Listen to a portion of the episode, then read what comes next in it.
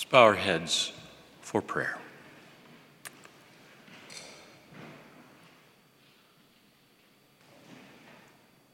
Heavenly Father, we gather for worship. Not just today, but, but every week. To give you the glory for the things that you have done in creation, for the ways that you provide in our lives, but especially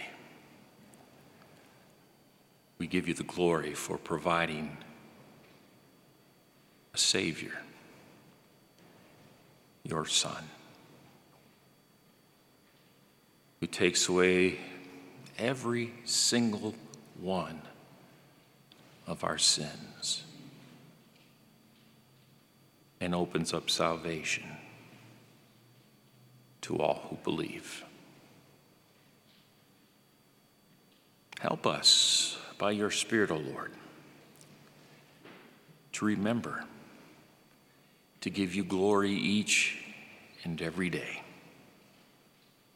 in what we say and what we do and how we share you with others.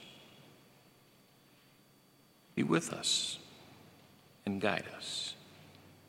In your name we pray. Amen.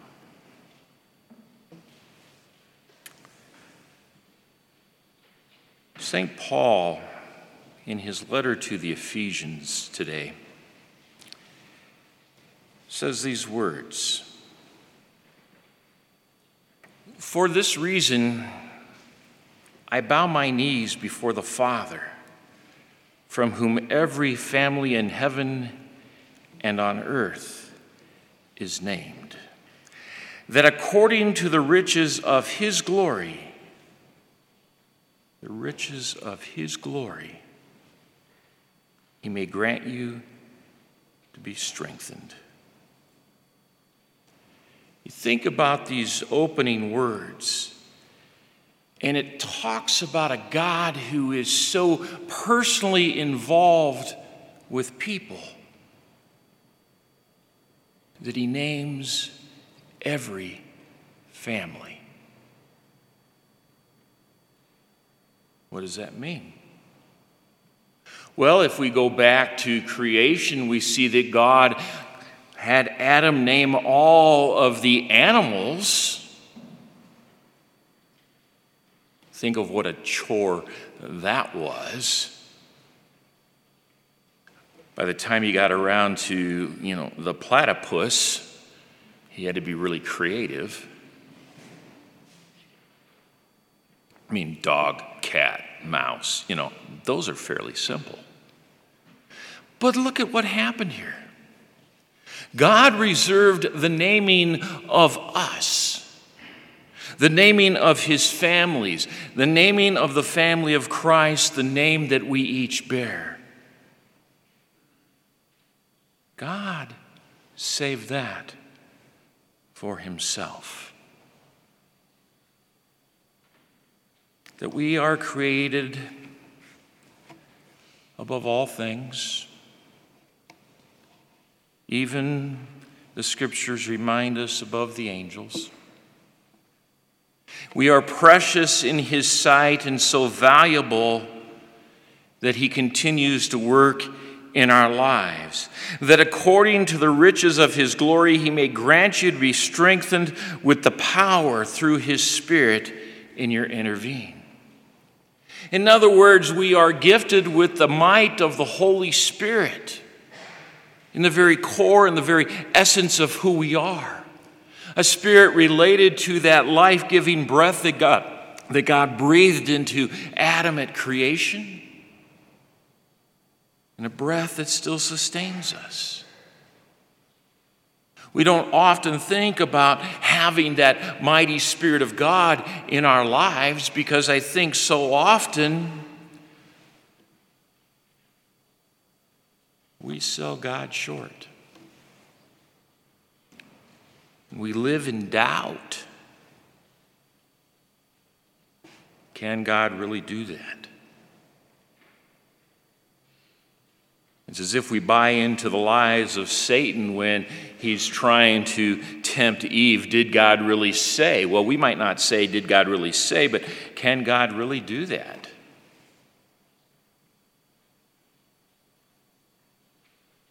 And we don't always live by the might of the Spirit, but rather we live with a spirit sometimes of timidity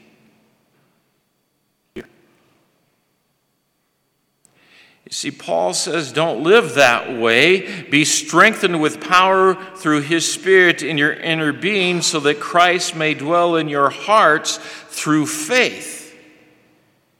That you, being rooted and grounded in love, may have the strength to comprehend being rooted and grounded in love. A love that comes not from, from our own selves, but a love that comes from Christ that flows through us to each other and to the world around us. Sinking our roots deep into Christ. Why is that so important? Well, if you think of the mighty tree that sinks its roots deep into the soil of the earth, it's harder for the wind to knock that tree down. And certainly, as we saw today in our gospel lesson, the wind and the waves of this world are always beating around us culture and society poking at us to try to somehow knock down our faith, to destroy our hope, to leave us in despair. But Paul says to know the love of Christ, to be rooted and grounded in his love, to have the strength to begin to comprehend with all believers, all the saints, what is the breadth and length and height and depth. You know, if you type into to Google those four words, breadth, length, height, depth, you know you get? You get illustrations of how to measure a box. I don't think that that's what Paul is talking about here. When he talks about that we can comprehend with all believers the breadth and the length and the height and the depth of Christ's love.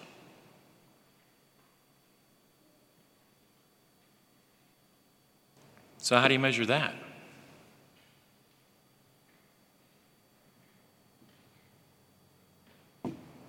Thank you, Sue. The height, the depth, the length, and the breadth of the love of Christ. It's the love of Christ on a cross. that's the heart of who we are and what we are called to be and how we are called to live and what we are called to do in this world. To measure the love of Christ in all of its breadth and depth and length and height Paul reminds us, is to be filled with the fullness of God. Amen. That's actually at the end of my sermon. Really. But it fits here so well because it's God who, when Jesus breathed his last on the cross and says, Into thy hands I commit my spirit because I've finished it all. It's there that I imagine our Heavenly Father saying, Amen. It shall be so. It is finished. The love of Christ given to us on a cross, the love of God expressed for the whole world in the gift of Christ in the first place, it is the love that God expresses to us and to this world a love that brings grace and mercy and forgiveness. A love that brings new life. You see, that expression, the fullness of God, is, is an expression that, that in the language contains all of God's riches. It is that peace of God that passes all of our human understanding. The fullness of God dwells in our hearts and in our lives because of the cross of Christ.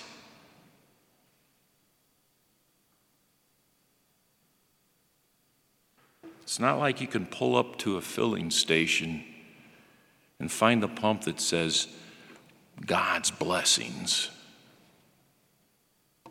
and fill your tank.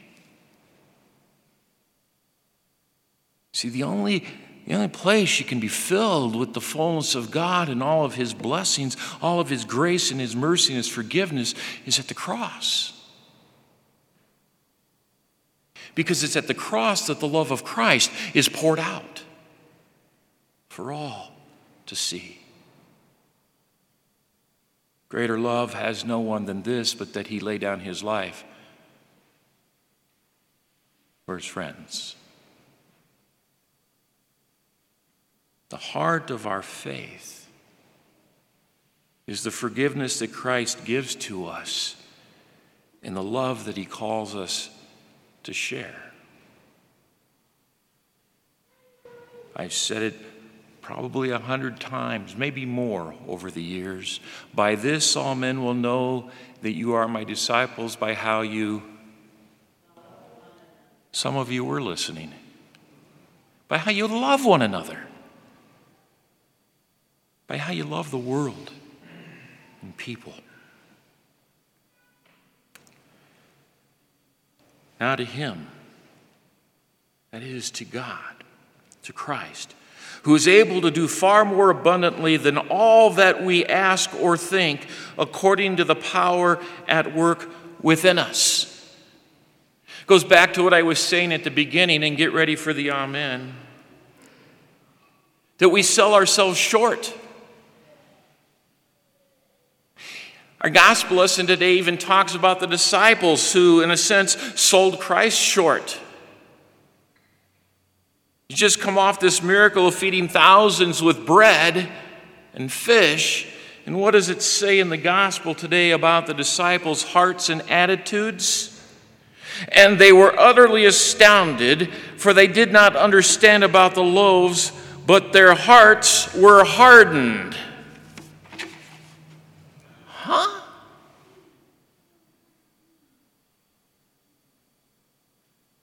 They just witnessed a miracle. They distributed the food. They collected the leftovers. The task was taken off of their shoulders because they didn't have to go to town to buy anything. How are their hearts hardened? Because they still don't believe that Jesus can do anything. When he comes walking on the water, their first instinct is not that it's Jesus, but that it's what? A ghost. How many times when things happen in our world do we want to dismiss it as a coincidence or something else? But the last thing we want to do is give credit to God Almighty.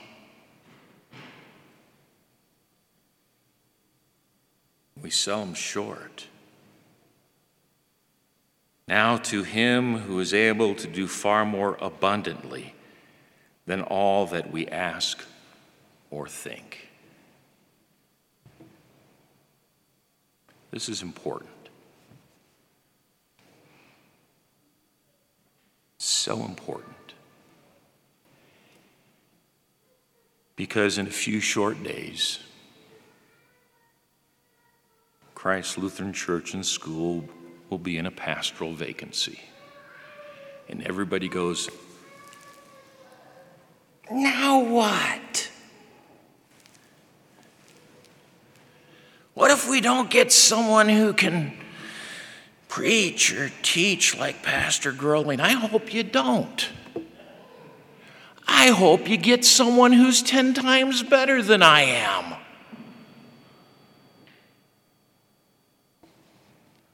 I don't think he exists.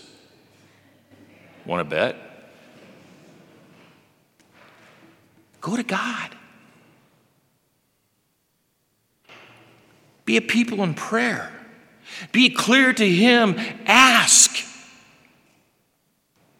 And walk by faith because He can do far more abundantly than all that you can ask or think.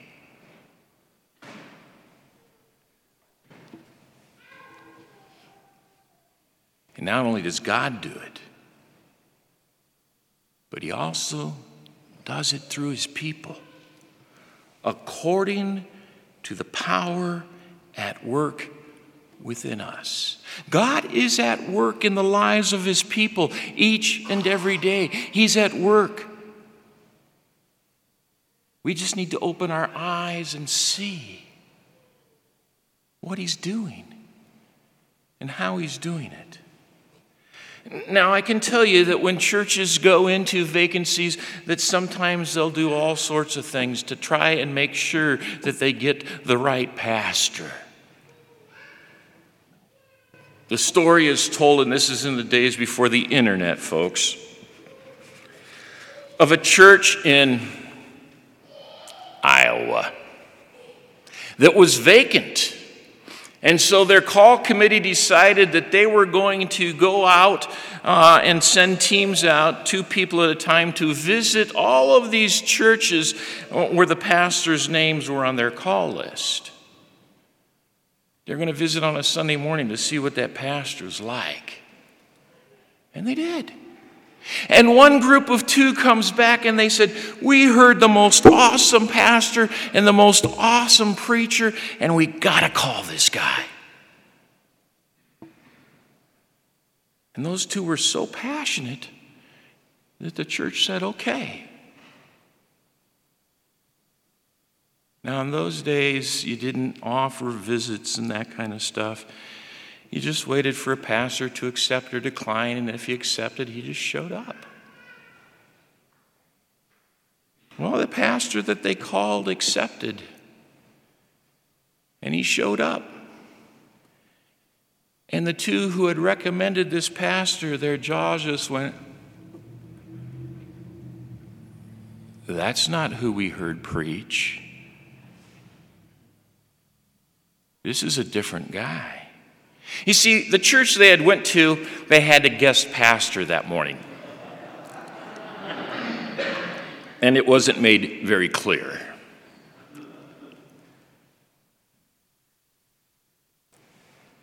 But God worked through that individual to do incredible things in that church. Because you see, God had his hands in that process and had already picked out the one he had chosen to serve. Trust God. And according to the power at work within us, we should never sell ourselves short that we can't do that, we can't accomplish that, that's out of our reach, because you see, it's God who's working. And He uses our skills, our gifts, our talents, our resources, all of us that He's given to us to accomplish His will. And that's the other thing I would say to all of you. During a vacancy, don't slack off.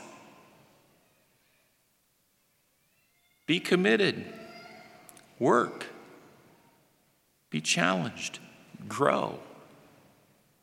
Embrace the fullness of God in Christ Jesus our Lord, not only in our community together, but as you live your lives. Because you see, Paul goes on to say this To him be the glory in the church. You see, the way that we work, the way that we talk, the way that we act, the way that we do things brings glory and honor to God and His kingdom through His people and through His church here in this place. This should be a place where when people walk through the doors, they know that God is here, that He's here in the hearts of His people, that He's here in the cry of a little one. that He dwells in our hearts, in our lives, and in our fellowship together. To Him be the glory in the church and in Christ Jesus throughout all generations.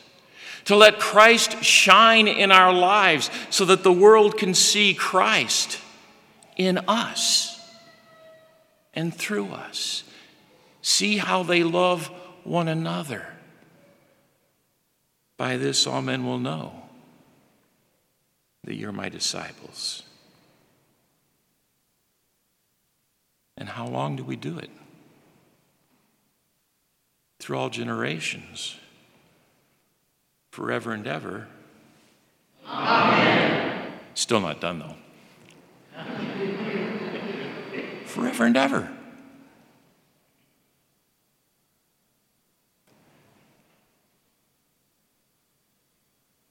And that word amen, so be it, it shall be so.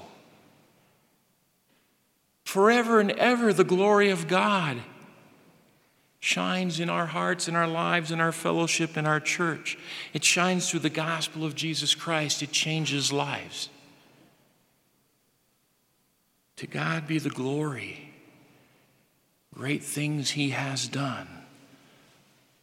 So loved he the world that he gave us his son.